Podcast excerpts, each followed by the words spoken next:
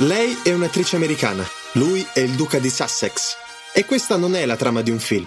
Il 19 maggio del 2018 si celebrava il matrimonio tra Harry e Meghan. Wake up! Wake up!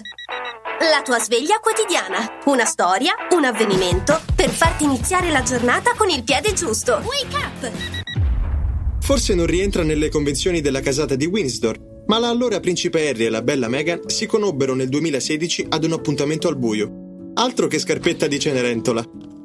Le storie a distanza non sono proprio il massimo, eppure i due ragazzi, svolazzando tra Toronto e Londra, continuarono la loro liaison. Harry racconta di aver fatto la proposta di matrimonio alla sua bella durante una cena, mentre stava arrostendo del pollo. Eh, non ci sono più i principi di una volta. La prima data fissata per le nozze fu il 15 dicembre, ma poi venne anticipata al 19 maggio per un piccolissimo imprevisto. Meghan era rimasta incinta.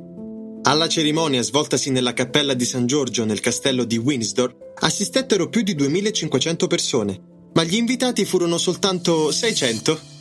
Al rinfresco serale offerto dal principe Carlo, invece, parteciparono in 200. Il matrimonio è stato gentilmente offerto dalla Casa Reale Britannica. Il costo complessivo? 32 milioni di sterline, mancia inclusa. La frase del giorno. Sposati.